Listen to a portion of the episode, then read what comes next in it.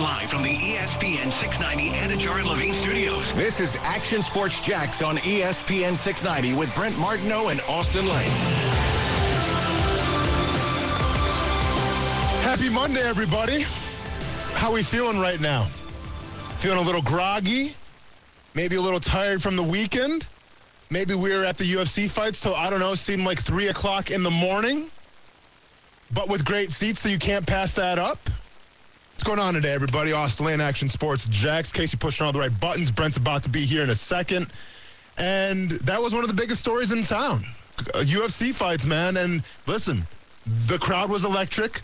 The fights were on point. May have seen the fight of the year in Khamzat and Gilbert Burns. Yeah, we did. Mwah, chef's kiss. Not gonna lie, I almost walked out of the last fight because I had seen enough in terms of the Korean zombie. But I, I echoed this to Casey a little bit. Towards that fourth round, I was like, all right, Volkanovski's got this. I don't think I want to see any more of this. And we seriously contemplated just leaving because how much man can one, pun- you know, how much punishment can one man take? Um, he, he took some and then some more. Thankfully, the ref called it when it did.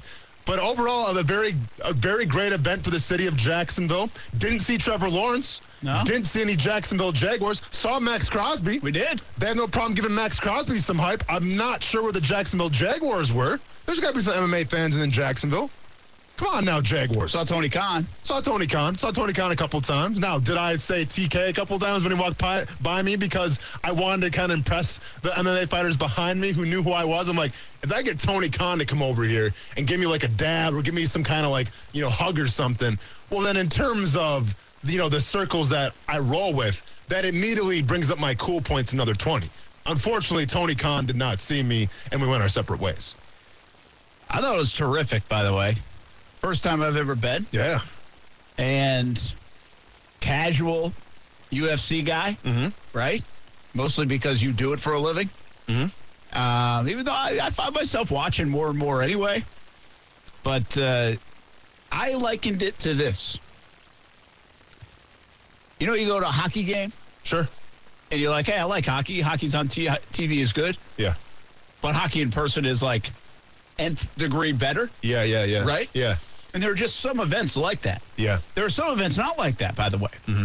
The Super Bowl is one of these events that everybody would like, hey, I'd love to go to the Super Bowl, one of the Super Bowl. It is 10 times better on your couch Yeah. than it is in person. Mm-hmm. You The replays, the commercials, the everything. I think college football, probably because of the 100,000 plus fans, you can't feel that on your couch. So there's a little bit of an element there. Golf is terrible in person versus TV mm-hmm. because you can't see everything. Mm-hmm. I mean, go 16, 17, 18 at the players, go to some of the holes at, at the Masters. You know, it's cool to be there. I'm not saying it's like the worst experience in sports. I'm just saying it's better on TV because you can follow it. I thought UFC had that kind of feel to me like hockey. Sure. Where it was like, hey, this is, I can feel it. I can see the, like the, uh, I can see it on TV. I can watch it. I can appreciate it. But my respect level for what you do and for what the fighters do and the electricity in the arena, I'm telling you, went up like 10 times Yeah. watching it in person. And I think until the fight of the year candidate, most people would say, and you guys know this better than me, but my feeling was, all right, this card is lacking a little For sure. flair mm-hmm. because there's no knockouts. Mm-hmm. They're all going the distance. Mm-hmm. I'd say they were all awful fights, but they just didn't go the distance. So I thought it was really cool, man. And Yeah. I'm glad that's come back to Jacksonville, and I, I think I'll want to go the next time it comes back to Jacksonville. So it was one of those things where I definitely enjoyed it, but I did miss Joe Rogan's commentary for whatever Oh, reason. Because like yeah. we found ourselves and like granted, like when you're in that kind of atmosphere, you don't see everything. Like if you're at home watching and you have the commentary, you get a better feel of who won the fight. Now there was a couple uh, of questionable judges calls. Dana White even was the first one to say he thought Petr Yan won that fight against Aljamain Sterling. But like you do miss something when you don't get the commentary, maybe more than any other sport. I felt like because there were some points where I'm like, well, I thought that guy won, and it was clearly the other person won. So we were all little. doing this, and I'm the the biggest Yeah. amateur of all, Yep. and we guessed wrong a couple times. Yeah. So so that that was I mean that was evident in terms of having no commentary. But I will say I'm glad I got to experience it.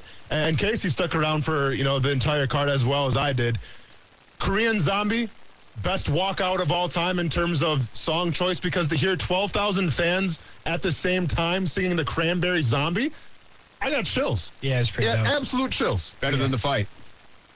bet- I better mean, than the for him, better for the fight him, for sure. yeah, Yeah, yeah, absolutely. No, better than the fight. It was pretty cool, but to your point, obviously in the lead in that it got hard to watch at points. But Yeah. yeah, the intro was cool, and uh, it may or may not be his last fight in the UFC. He kind of hinted to that after the fight, Mm-hmm. so we'll have to find that out. But yeah, that was a that was a cool moment. The the walkout and the whole thing, and everyone's going nuts. Like we talked about a little bit. Uh, a lot of fans representing the Korean flags and whatnot. That was Yeah. cool to see. So Yeah. yeah, it's pretty awesome. So we all we know this. We talked Dana White on Friday. I mean, it's going to be a home in Jacksonville. I think he even reiterated that after the deal. Um, but going back to the fight of the year, I mean, people. I don't know. Again, this is pay per view, so not everybody in Jacksonville saw it. Yeah. Unless they bought the pay per view, I would say unless you're really you're not buying pay per view unless you're pretty hardcore MMA fan. And if you were a hardcore MMA fan, there were 17,000, 18,000 plus of you that were there. Yeah. Um, I, I just give you uh, again. I just said this that I'm casual MMA fan, and the experience was awesome from a viewing standpoint. Even if like I don't know everything that's going on and all about the fighters that that maybe you do, Yeah. right? And part of it is it goes quick. It's like there's not a lot of time in between fights. Mm-hmm. I mean, decent amount just to go to the bathroom or get a drink or or catch your breath, and then bam, it's kind of starting all over again. So that's a that's a good part of the viewing. I think it's kind of electric in there, even when stuff's not going on. They did a great job playing music and showing videos and mm-hmm. all this stuff. But what was wild about that thing is once that hit prime, once that hit the pay per view window. See, there are a bunch of windows, right? Starts at six thirty, then the ESPN window hit at 8 Mm-hmm. Uh, and Buffer says, "Let's go live" or "We are live," right? And then at ten o'clock hits the pay per view Yep. uh, window. Once it hit the pay per view window, especially for the Burns fight, Yeah. There's, there's a different like kind of energy. it already felt like the thing was sold out. And then it felt like they squeezed about 15,000 more people in Mm-hmm. when that moment happened. for sure. Like I didn't think it could the crowd could grow as much as it grew. Yeah. It was like nobody was sitting down. It was a really wild experience from that standpoint. But that fight was ridiculously good. Oh, I yeah. mean, think of your movie scene fights Yeah. in boxing and MMA. Yep. Uh, or or any street fight in a movie scene. That was it. Yeah, I mean to to set the scene real quick, Dana White, who is someone that's always been kind of known for, you know, keeping the money pretty close, uh, you know, to the chest or whatever, or the vest. Is it vest or chest? Vest. Both. Yeah, vest. Keep it close to the vest. Um, this is the first time in UFC history that both fighters from one fight got their win bonus. Where he get, even though Gilbert Burns lost, and it was a close fight, but Gilbert Burns, um, I think we all agreed, you know, he lost the fight, unfortunately, lost it by one round. But Dana White gave him his win bonus as well. That's pretty cool. Because it, it was, and then obviously it was fight of the night. So, I mean, add that uh, on top of it. And just so, so it was a pretty good you paycheck. get more money for a fight of the Yeah, night. I mean, right? fight of the night is it's, it's extra fifty thousand dollars in your uh, in your pocket, and then I assume the win bonus probably would have been an extra maybe seventy or eighty thousand dollars in Gilbert Burns' pocket. So he, I mean, he made out pretty well. Uh, but that was the first time in UFC history that Dana White did that, and I mean, if you're gonna pick a fight to do that, that was probably the one too. So it was definitely a barn burner. Yeah, it's pretty good. Uh, it was cool, man. I, I tell you, it was really, it, it was it was really an experience, um, which is uh, which is kind of what you're looking for when you go to an event. So uh, that was a lot of fun. They'll be back now. What happens? Uh, I mean, is anybody ever going to beat Alexander? Well, for Volkanovski, um, I mean, Max Holloway could. So it was supposed to be him and Max Holloway originally, and then Max Holloway got hurt, and th- they substituted Korean Zombie. Um, they can do uh, Volkanovski Holloway three. Uh, Volkanovski can move up. He can go down. There's a lot of possibilities for Volkanovski right did now. Did they? Did they Probably go up, I would say. Again, you guys know this world way better than me. Did they miss what the actual like prime fight of the night was? Because the Chimaev Burns fight felt like everybody was hyped up about that on social media and in the Yeah. arena. yeah. Maybe, or or were they just as hyped up about the Oh, no, Korean but I Zombie mean- and Volkanovski? But it's but it's for a championship though. Like the only person that's going to headline a pay per view and not have a gonna be- championship is going to be Conor McGregor. yeah, Yeah. I So mean, that, it's- that was yeah. simply put that. Oh yeah, yeah, reason. yeah, yeah. But I just sense that they were super fired up for that fight, and it lived up to it too, yeah. right? Mm-hmm. I mean, they put it, you know, the last one before the title fights. Good point, yeah. Because you uh, can't really jump it. They, I, I wish they would have just done five rounds with that because that would have been two more, Man, two more great I, I couldn't imagine. I will say this: m- well, it wouldn't have lasted two more. There's no way it could have lasted. Yeah, but then who's getting who's getting knocked out? I don't think either of them were going down. Yeah. I mean, Yeah. If you if you didn't see it, go back and watch it. Like it's literally just two guys wailing on each other really for was. 15 minutes. I mean, they're exchanging blows. It I thought both guys lost at different times, but that was several fights. I thought that. I mean, it's Yeah. just amazing. I mean, it's crazy respect for what you do, and and I don't. I, I think you leave there like, what you guys are crazy. Yeah, but you also have a lot of respect Yeah. for it, you know, and you can see it. And I, that's one of the neat things about it. I know there are some fights where people hate each other, probably, like there's some rivalries going on. Mm-hmm. Yeah. Mm-hmm. But the amount of respect between fighters, again, that's something that doesn't jump across, I think, as much on TV Mm. when you watch it as much in, as it does in person.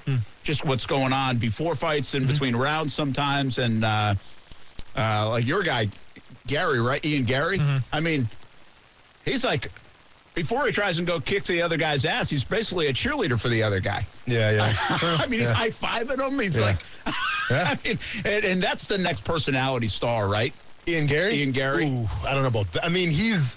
See, I think he took a step back though this this past fight, You Uh, and maybe Casey doesn't agree with me, but like, Casey thought that fight was going to be over in like 40 seconds. well, yeah, I did mean, say that, yeah. uh, I mean, like it's something to have the personality, which he does. Um, he's from Ireland, which definitely helps. But like to me, you also got to like you got to put on good show. Like that that was his best performance. Yeah. you know what I'm saying. And like I'm not sure if he's the most polarizing individual yet to capture the audience's attention. Where it's like let's put him now on the main card. Yeah. you know, like I, I still feel like he might be on the prelims a couple more fights. I, t- I will say this, okay? Mm-hmm. Amateur guy out here, novice guy. To me, outside of the fight, he was the most entertaining. Ian Garry. Yeah. Okay. Because I felt like he could do what Casey thought he might do. Yeah. Mm. Every time, like he Yeah. he was He's a unit. tremendous Yeah, athlete. he is, for sure. Yeah. Yeah. and he looks the part. Yeah. he gets the mic skills part. Mm-hmm. He had the he had the crowd with like the whole thing. He had the whole package. Yeah. where I, I'm like, now he's got star potential in my opinion. Yeah. Now again, I don't know from a fighting standpoint Yeah, as well yeah, as you do, um, and maybe he did take a step back because. Mm-hmm. He- he didn't finish him Well, off. the, the biggest thing is like it's not fair to him, but he's from Ireland, so everyone's trying to dub him the next Conor Yeah, I McGregor. get it. You know, There's and like that's not fair. I mean, it's not fair to compare him to Conor McGregor because Conor McGregor's once in a generational type of talent, and Conor McGregor's first three or four fights were like legitimate KOs. Like Garry, you know, went decision. He actually he he reminds me. A lot of people would be like he's a poor man's this or poor man's. that. He's actually just like a nicer Conor McGregor. Like I don't He's- think I don't think I see that McGregor. Like he doesn't have that side of No, McGregor. no. He's not talking about He's anybody's gonna be wife, like yeah. polar. No, no, you know? no. He doesn't But- seem like he does. Now maybe to he be flips. a- fair, Conor wasn't talking about people's wives when he first came up either. You know, Yeah. it was always about like the suits and the watches and stuff, and then you kind of transition into just being an absolute lunatic. To me, it, it, uh, uh, Ian Garry, he, he, he's like the I'll call him the Canadian Conor McGregor. Where he's just, he's a nice He's dude. nicer, He's a nicer guy, yeah. Yeah. Every fighter from Canada, we talked about this um, during the event too. Every fighter from Canada, class act, Yeah. nice dude. That's good. Can't That's name cool. one that's actually like, you know, Not one. questionable. Yeah. Yeah. Interesting. All right. So it was a good night. UFC 273. It'll be back. Um, but uh, it's got a home in Jacksonville, man. And the people, the place was buzzing downtown Saturday night. It was cool. Shrimp had a bunch of people at their game. That was going on. It was just Saturday night anyway. I'm sure people were out and about. And I, I talked to some people that were just going downtown. They forgot everything was going on. They ran into all that. Um, but it was a fun night uh, downtown. Uh, in Jacksonville. Hey, uh, could be a fun week to get back into the fold with the Jacksonville Jaguars. They're arriving at, at the stadium today for off-season conditioning workouts. Listen, from a from a talking standpoint, a a is this a major thing? Not really. They're they're getting acclimated. They're getting back into it. Uh, you know, they start putting together the laying the foundation really for Doug Pederson more than anything of what he expects out of this group. But even those conversations have probably transpired, whether it's through email, iPad, something else along the way. But they're back in the building, and so to me, it feels a little bit like year two for Trevor starts this week. Uh, we'll hear from Trevor tomorrow, and so that also adds to it. But I don't know if he feels that way. Like, if you're a Trevor, when does year two start? Year two start when year one ended? Year two start like now when off-season conditioning and you're back in the building and you get back together? Year two start when you hit the field for OTAs or a mini camp? Year two start when training camp goes? Like, when To does me- it begin for you? See, to me, I think year two started once Trevor Lawrence met Doug Pederson and kind of got a feel for what the offense is going to be. Um, kind of hit that control alt delete on the Urban Meyer era, if you will. That's when I think year two started because, like, from any other position, you could say, okay, year two starts an OTA start. We're all back from for the spring. You know, we're we're working out together again. Um, we're starting to do just very basic vanilla, um, you know, schemes in terms of talking about what we want to do on defense or offense. But for the quarterback, it's got to be different. You know, for the quarterback, it's got to be the ultimate double standard. And that internal clock, that, you know, quote unquote, year two starting, that has to start even earlier because, well, you're the leader of the team. Yeah, that's a good point, by the way, right? Uh, what are you going to work on? What are you going to do with the new playbook? Uh, maybe it feels like it even started a little bit earlier because of that, because of the coaching change, um, rather than just a seamless transition and continuity. So that might be the case. Uh, it'll be interesting. We could ask him a little bit about it tomorrow. Like, what is he? Because you got to get away too. That's my point. Like, I understand all those things you're saying are correct, but I, I think also you got to get away. And I feel like Trevor has. I feel like he's been a little bit quiet. You know, went to the Super Bowl, and since the Super Bowl, like, when have we seen Trevor? Really, just the Players Championship? I mean, that was the only time I really saw him out and about and heard Yeah. his name much. I mean, I don't really think he's done a lot. I think he's laid kind of low. Subway commercials, about Oh it. yeah, I mean that kind of stuff. But I think he's laid low. I'm sure people have seen him around, like coffee shops and Jax Beach and all this other stuff. But I, I think, I think this kind of gets Trevor back into our mind a little of okay, now let's go. Uh, we talked about everybody who was around Trevor the last month, like the new weapons and tight ends and coaching staff. But now it's like, okay, now what's Trevor going to do? Uh, we did a lot of this last night at Action Sports Jax prime time, but I- think we look at it from two things. Can he overcome last year and the Urban Meyer debacle? And did that scar him at all? Hmm. I don't get the sense it does, and it did. You know, you go back to the Gabbert stuff, you played with him. Hmm? He got walloped, man. Of course. And then it looked like he was gun shy. Yeah. Really did. Hmm? Now, was he already? Was he going to be bad? You can argue that.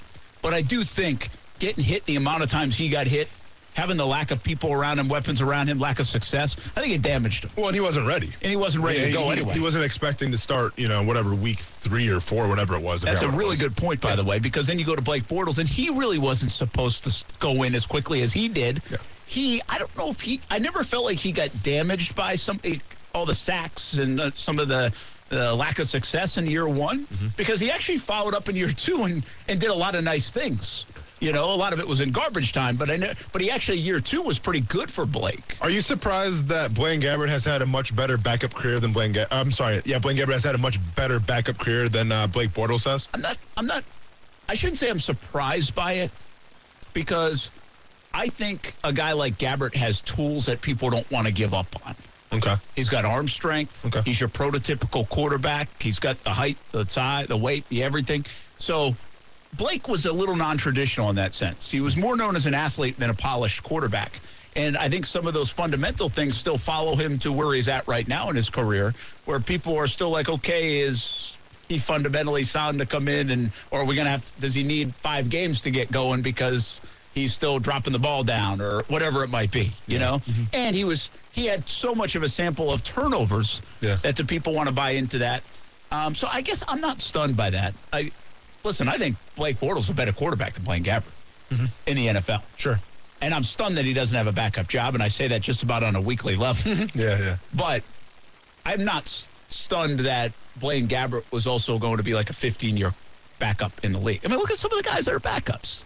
Yeah. I mean, you always bring up Chase Daniels, but I mm-hmm. mean, you got Colt McCoy. You got, I mean, Matt Schaub was a backup forever. They, these guys, it doesn't mean you have to be. Heck, I think Doug Pederson will tell you this, Sure. right? I mean, what made Doug Pederson a long-time backup quarterback, given the fact that he really wasn't anything great as a quarterback in the NFL? Yeah. So I don't know what that exactly is. It's a weird dynamic, I think, sometimes, but I still don't understand how Blake Bortles isn't a backup quarterback mm-hmm. because that guy's won games. Correct. Right? Been to an AFC He's championship probably game. won more game. I don't know about one more because they didn't win a lot, but he probably has better credentials than any backup in the NFL outside of Marcus Mariota. Do you mean like in terms of how far he's taking, Stats taking his team? stuff. I mean, like what is what's, what's Henny bringing? Oh, I, ah, that's good. Like in terms of stat, I mean, I, I don't know. Like obviously, Henny hasn't fair. played in any championship games. But like in Yeah. terms of totality, in terms of the stats, Yeah, maybe I'd have to look at his stats. Yeah, yeah. But uh, you could be right. But anyway, we talk about those two guys. We're like, they might not have been ready to play. Well, Sure. Trevor was ready to go. Oh yeah, But then he maybe dealt with be. stuff that those guys didn't have to deal with. yeah, Is he mature enough, good enough, all that stuff to overcome the Urban Meyer era? Or will that hamper him in his progression, even with a new coach, even with more weapons, even with a fresh start? I mean, the, the Urban Meyer era definitely didn't help him because now you're talking about a new offense you have to learn, new terminology. Uh, you play with a bunch of new players as well. So, like, th- that doesn't help the situation. But overall, I mean, you know, I think when we talk about Trevor Lawrence and, and what makes up, you know, his his skill set and, and what goes into being a starting quarterback in this league, I mean, you have to have the mental fortitude. And I think, you know, I mean, I saw a guy in Trevor Lawrence, and this is kind of where I became a Trevor Lawrence believer. And I tell this story all the time, but when Trevor Lawrence was a freshman taking on the mighty Alabama, and I had Alabama all day in that game, I'm like, there's no way this rookie, this freshman quarterback's going to come in against this Alabama defense and do anything worth a darn. And guess what? Well, he did, and he won. So when you see that, and you see maybe when, when the, the chips are stacked against you a little bit and there is pressure on you, you can overcome. I think Trevor Lawrence can do that, you know, this up and coming year. And people forget, and I understand, uh, and maybe I'm more critical than anybody in terms of what the numbers look like for Trevor Lawrence because, yeah, they weren't good last year. Um, Davis Mills did have a better, uh, you know, resume last year as a rookie but he wasn't getting a lot of help either in terms of Trevor Lawrence, in terms of all the drop balls and in, in terms of all the, the the false starts and all the bad penalties on offensive line, in terms of the defense, you know, surrendering up a lot of points. There wasn't a lot of people that seemed to have Trevor Lawrence's back in terms of the on the field play. And that doesn't help anybody, but especially when you're a rookie still trying to figure it out. So hopefully those mistakes get corrected and that's only going to help him gain more confidence and be ready for for year two here. Yeah, uh, we'll see. Uh, we'll talk a little more Trevor coming up, including uh, what does he have to improve on? Like a lot of these guys that we talk about, especially Blake. Remember Blake every year would be like, okay, you got to work on the fundamentals. You got to go to California. You got to go work with Jordan Palmer. I don't feel like we talk about any of that stuff with Trevor. Like Trevor doesn't have to work on fundamentals. Yeah, it doesn't feel like. Mm-hmm. What does he have to work on? Let's take a break. Action Sports Jax on ESPN 690. Trevor Lawrence talk a little bit more about him. And, oh, oh, Travon Walker. Oh, yeah. What is he? Oh, the, the Travon next, Walker. Hey, what is he, the next Aldon Smith now all of a sudden? Travon Walker. Someone, someone compared him to Aldon Smith in college. Interesting comparison. Is that good? I mean, did Travon Walker have 11 sacks his freshman year at Georgia? Like I, I feel what's like the, I, what's the comparison? Then? I feel like that's not good for the Travon Well, not good off the field. Save the conversation. Uh, we talk about it coming up. Action Sports Jax on ESPN at 690. Happy Monday, everybody, here in Jacksonville. Beautiful day in Northeast Florida.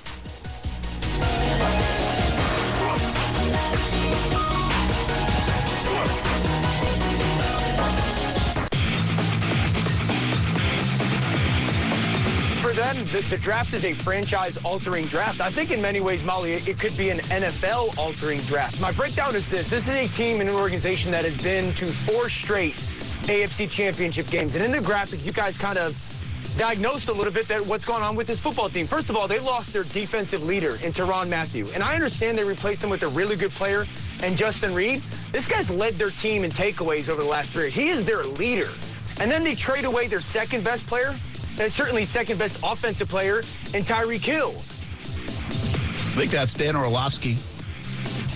What do you mean you think? Is that your guy or is that not your guy? guy, key to the city, baby. when we getting Dan on the show? Get him on. Him and Mike Tannenbaum. Yeah, we're all set there. Brent Martineau along with Austin Lane and Casey Kurtz, fresh off a good weekend here in Jacksonville. And we got some football now we get to talk about as the Jacksonville Jaguars begin uh, offseason conditioning program under Doug Pederson for the first time. So uh, Trevor Lawrence conversation continues here on uh, ESPN 690. I have this to say about Trevor in a moment. Mm-hmm. What does he have to be better at? You know, uh, they put weapons around him. They put staff around him. We know they need they need to be better around him. Yeah. But this is a, a world and a game and a sport and a league and a position that you don't get free passes, right? Yes. Still had 12 touchdowns, 17 picks. And he had some really good moments. I mean, some of the best moments you'll see out of a quarterback in a Jags uniform, he had. And then the last game and his lasting impression, I think, gave us such a, a look into what he could be mm-hmm. that you almost like, okay, none of it was Trevor's fault. Well, that's not true, I don't think. I, I, think he certainly made some rookie mistakes and didn't play consistently all the time. And so I can't say none of it was Trevor's fault. What more can Trevor do? Like, what are you looking for in year 2 mm-hmm. to obviously not looking for 12 and 17 and looking for more than three wins. Yeah. But, but again, I told you earlier, just before we went to break, we're not saying, hey, go to California and work on this mechanic. We don't say no. that. We don't talk to, about Trevor like that. So what are we what are we talking about? Better Trevor in year two? I mean, to me, it's what you really talk about any quarterback who you have a lot of high hopes for in season two, and it's that the game slows down for him. And when you talk about the game slowing down, you're talking about making better decisions. Um, you're you're talking about having maybe a better internal clock of of when that's going to go off in terms of standing in the pocket or not. So I think if he takes care of those two things, um, the sky's the limit because they have added around him in terms of weapons. Now, you want to see him add more um, in the draft, and time will tell. Um, the offensive line, you know, we we will see. Um, if it can hold, if they can maintain, or if they take a step back now with losing a guy like Brandon Linder, we'll see with that. But you'd like to think that the offensive line can take a step forward as well, and in turn help Trevor Lawrence out. So to me, it's just it's the confidence, it's finding the open guy, and it's the internal clock. Well, and so I come to this point. This is the way I feel about it, and, and I don't know.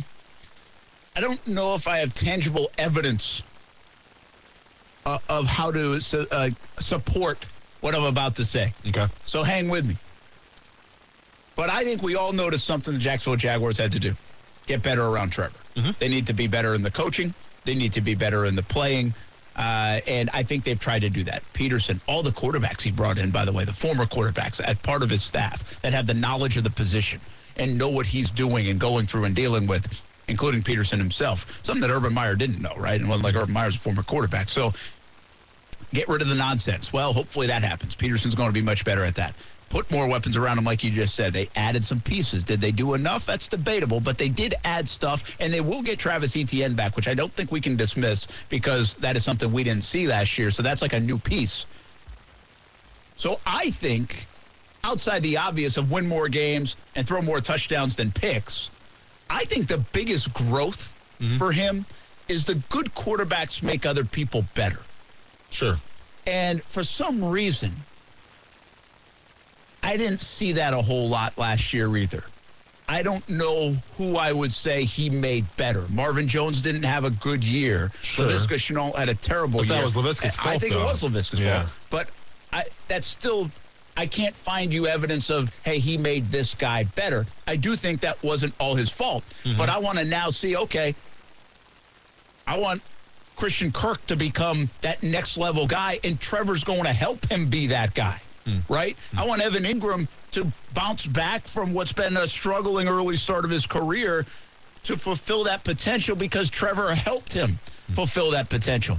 I would say the one area I thought Trevor made look better is the offensive line.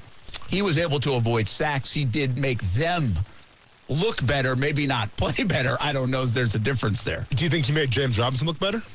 Not really. No? Not to the point that I thought he could or would, and I don't know if that was necessarily his fault either. James was in and out. Uh, Urban didn't help that, and their struggling wide receivers didn't allow for you to maybe go pass early and then open up the run game in times when they needed to do that. James was fine, but I didn't. I'm not sure I'd give.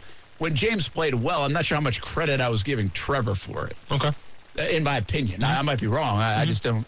I didn't see that. Okay. So, really, that I want to see Trevor make these guys better. Sure. And and I think the good quarterbacks do that. We would say that about Mahomes, right? We think that about Josh Allen right now. We think that about a guy like even Herbert, who's already surrounded with good players, but it looks like he's making these guys better.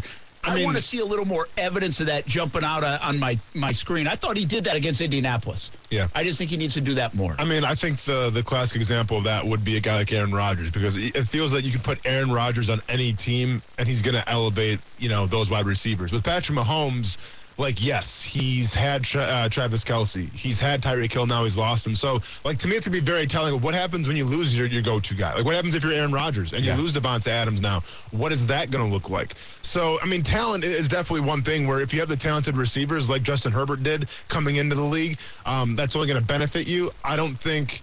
Trevor Lawrence necessarily had that, and obviously the drops didn't help as uh, as well.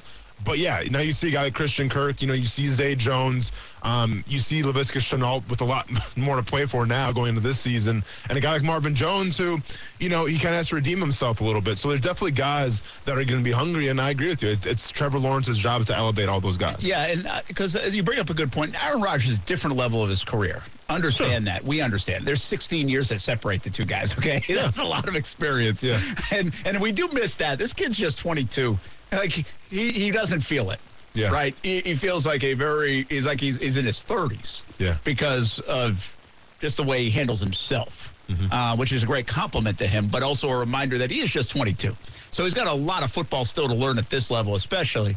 But there is a thought that even though Green Bay loses Davante Adams, you don't feel like Rodgers is going to have a bad year. No, You know I mean? like To- to one, your point. yeah, because one would assume they're going to draft somebody very high at wide receiver, maybe make a play for like an Odell Beckham Jr., whoever the case may be, and yeah, you get the sense like anybody that can elevate like Allen Lazard and Valdes-Scantling. Great point. You know, I mean, Marcedes Lewis Merce- has well, played well at times. How about a Tonyan? Yeah, yeah, right? T- T- Tonyan for sure. Tonyan, yeah, But yeah, those yeah. guys, like eh, these guys, are maybe on a lot of other teams are just guys. Sure. He's made you want to put him in your fantasy lineup. of course. Yeah. And so that's what.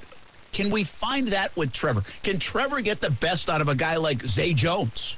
Right? Mm-hmm. Yeah. Can he elevate him? Can he make Dan Arnold into like a premier tight end? Well, and, and to me, Christian Kirk is the biggest one because you paid him that much money, right? So, like, it's not to say the Jaguars don't envision using Christian Kirk because you pay a dude that much money, regardless of if he's in the slot or on the outside. Like, you're going to get him the ball. So now it's it's Trevor's job to to provide him the, the you know the ample targets to say, okay, man, you've never had over a thousand yards before. Go get this ball because we have to get you those numbers because well, we're paying you to do so. Yeah. So I think that's a fascinating part of all this when you look at Trevor Lawrence is um, is just that is is can he elevate the guys around him?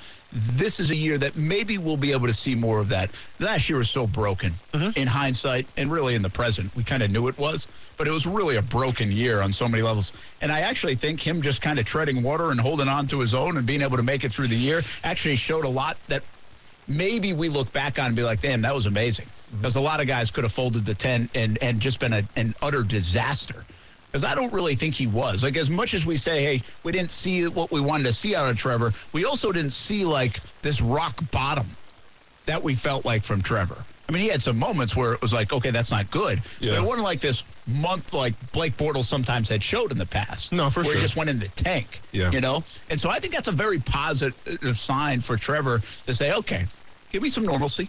Give me some more weapons. Give me year two in the NFL. Uh, I know what to do now. and I'm worried about the calendar and this and all that other stuff.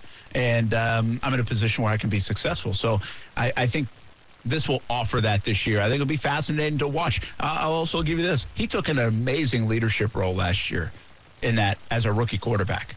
I mean, he was, as we as we said sometimes, the grown up in the room. He was the guy that, you know me, you, you, you joked a little bit about it.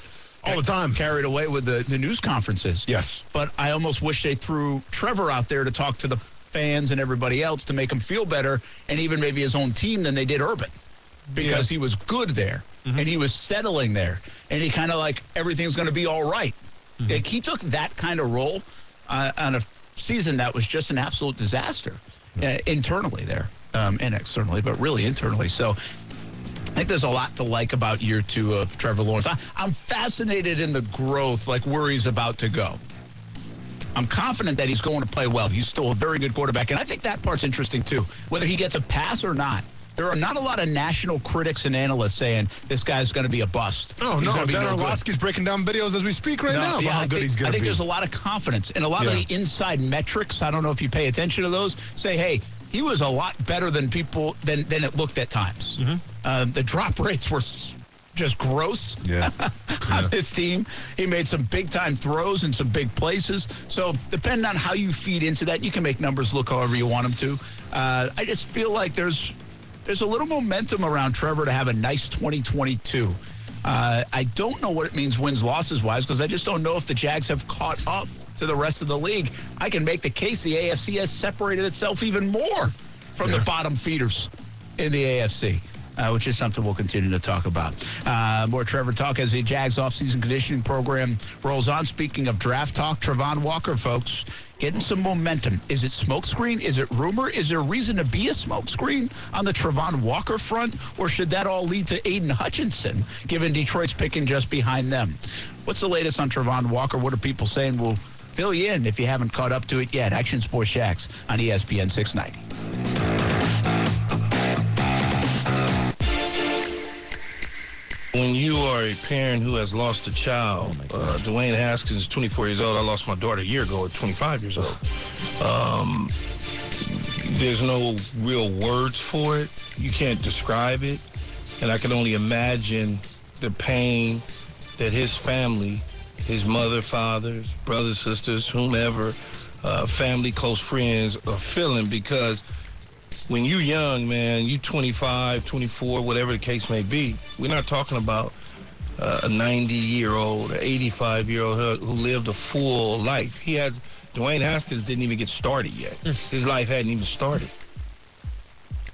That's Keyshawn Johnson. Obviously, uh, has very personal perspective on that as he just shared. You can listen to Keyshawn, Max Williams, Jay, uh, Max Kellerman, excuse me, Jay Williams in the morning on ESPN 690, 6 a.m. until 10 a.m. Listen to us, Action Sports Jax on ESPN 690, 3 p.m. until 6 p.m.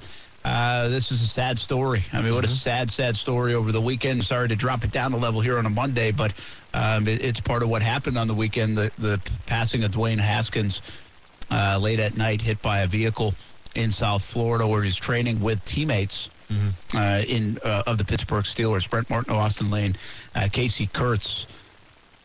I tell you, man, people unfortunately pass all the time, but when you see stories like this, a 24, 25 year old guy playing for the Pittsburgh Steelers pass away, it's like, man, does it jump at you in a different way? I don't know if that's supposed to be the case, but it just does. It's just like, wow. Uh, that was stunning to me when I heard the news on the weekend. Yeah, it was it, it was shocking. You know, um, he didn't have any kids, but leaving behind a wife, and you know, uh, also um, there's some parents that that probably lost a son as well. So um, it's definitely um, it's a tragic ordeal, and you know, I would like to come on here and say, well, let's just leave it at that. It was a tragic ordeal, and you know, sending positive energy to um, his family and his loved ones. But obviously, that's not the whole side of the story. The other side of the story is how people in the media felt the need to respond um, to the events that happened with Dwayne Haskins. And I think 99% of those people in the media or you know in his group, um, you know, did, did a great job of trying to honor his legacy and um, you know, speak great about him and, and share moments. I mean, the, the, Chase Claypool video is absolutely heartbreaking. because Yeah, is. Chase Claypool was was with him, I guess, like the the previous night or whatever the case may be, and um, that's definitely a, a rough watch of losing a teammate, obviously, but losing somebody that you're really close with, almost a best friend, um, which he purveyed in the video. And 99% of everybody out there, you know, I thought said it right, and there was the one percent that felt the need to make it more about somebody. I think passing, and once again, uh, a, a dad or a mother losing their son, a wife losing their husband, and made it more about the business end. And I have an issue with that. Yeah, and I think a lot of people did. It looked very insensitive. Yes. Um, Adam Schefter, by the way, uh, was the first, I think, to report on it. The news came from Haskins' agent, and Schefter's tweet said. Uh, Dwayne Haskins, a standout at Ohio State before struggling to catch on with Washington and Pittsburgh in the NFL, died this morning when he got hit by a car in South Florida, per his agent, uh, Cedric Saunders. Haskins would have turned 25 years old on May 3rd. And that prompted a lot of reaction and then a deleted tweet and then an updated tweet to take out the words of struggling to catch on to Washington and Pittsburgh. And that's where the insensitive nature of it came in. Um, journalistically, I think Schefter thought he was just kind of recapping who he was. But in that moment, it was so stunning, I think, to so many in the sports world. And what I saw differently here is so many of his peers and players in the NFL really went on the attack on Adam Schefter As for what he said. So that was where should've. this different. I mean, Schefter's. Listen, if you're in the spotlight, you're a national. You're going to say some things, do some things, and he's been wrong at times. I mean, there have been incidents with Schefter. You know, this year alone, I think he's had a tough year. Yeah. But I thought it was a little different to see the um, see everybody so vocal from an NFL standpoint, not just like fans and everyone. It was more the the uh, his peers, Haskins' peers. No, for sure. And and from my side, I think it was great to see. Now, some of the language and stuff, and like you know, whatever. I mean, think Yeah, about how you want to think yeah, about. yeah. I mean, they, they they did attack Adam Schefter, but I was happy to see, you know, Dwayne Haskins' brothers and everybody stick up for him because that's what needed to happen in that moment. You know, like I consider Adam Schefter like because I'm I'm not a player anymore, right? I'm a former player, but I'm in the media. So like I consider Adam Schefter representative of everybody, right? Like he's he's where a lot of people in the sports media business aspire to be. right? Like he's uh, he's everywhere. If something's breaking, it's probably Adam Schefter. So like he's kind of the gold standard of where a lot of people want to be. And to tweet what you tweeted, you made yourself look bad, but then now you made the media look bad. Because Dez Bryant said it well. He's like, "What? Why? Like you say that, and you, you wonder why players sometimes don't give you the sound bites that you want, or you wonder why why players don't go to the media and want to talk to them, because it's instances like that. So by Adam Schefter being selfish and thinking, you know, I'm just gonna I'm just gonna think about business here and nothing else. Well, then you hurt everybody. And you know, I, right when this happened, one of my friends texted me about it. He's like, what, what did I think about what Schefter had to say? And this kind of fall in lines with the, the Gil Brandt stuff as well.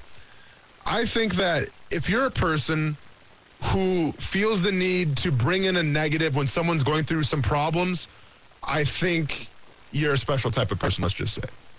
But I think that if you're a person who feels the need to bring in a negative after that person dies, when people are mourning, when someone just lost a son or lost a husband, you're less than human. Like who who does that?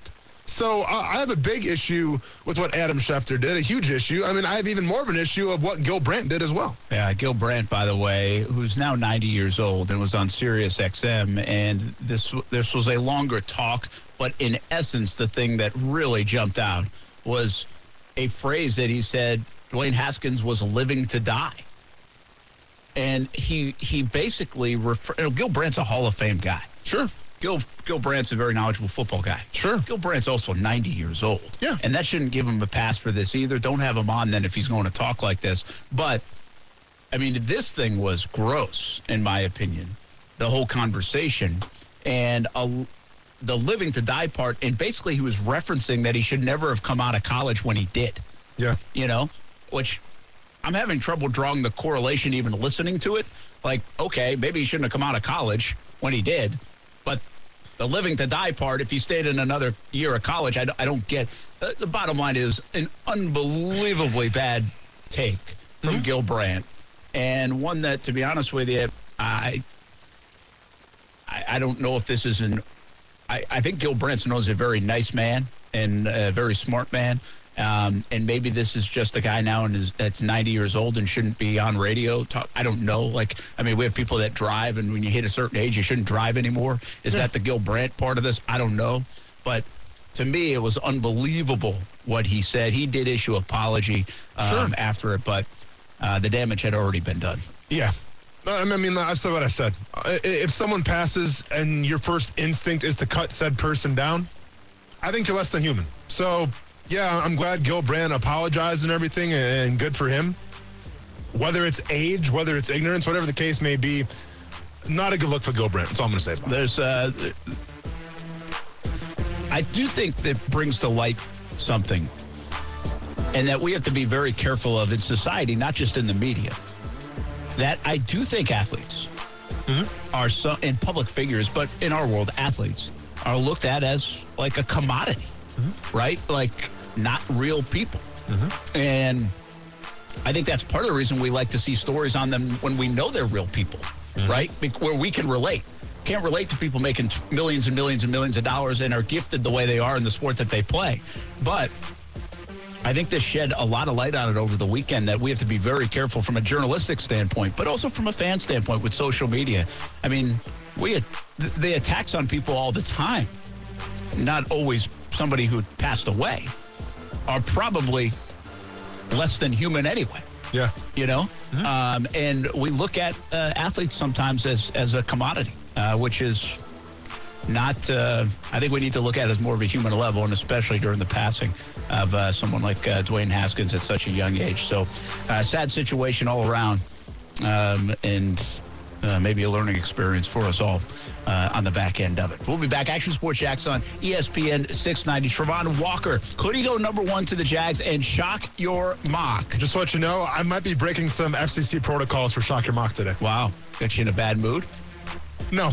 Oh, no, we're, doing, we're doing something else, and I'm not sure if it's legal or not. We'll find out when we're doing it. okie dokie. We'll be back on ESPN 690. Uh, Back for at least one more segment, maybe not anymore.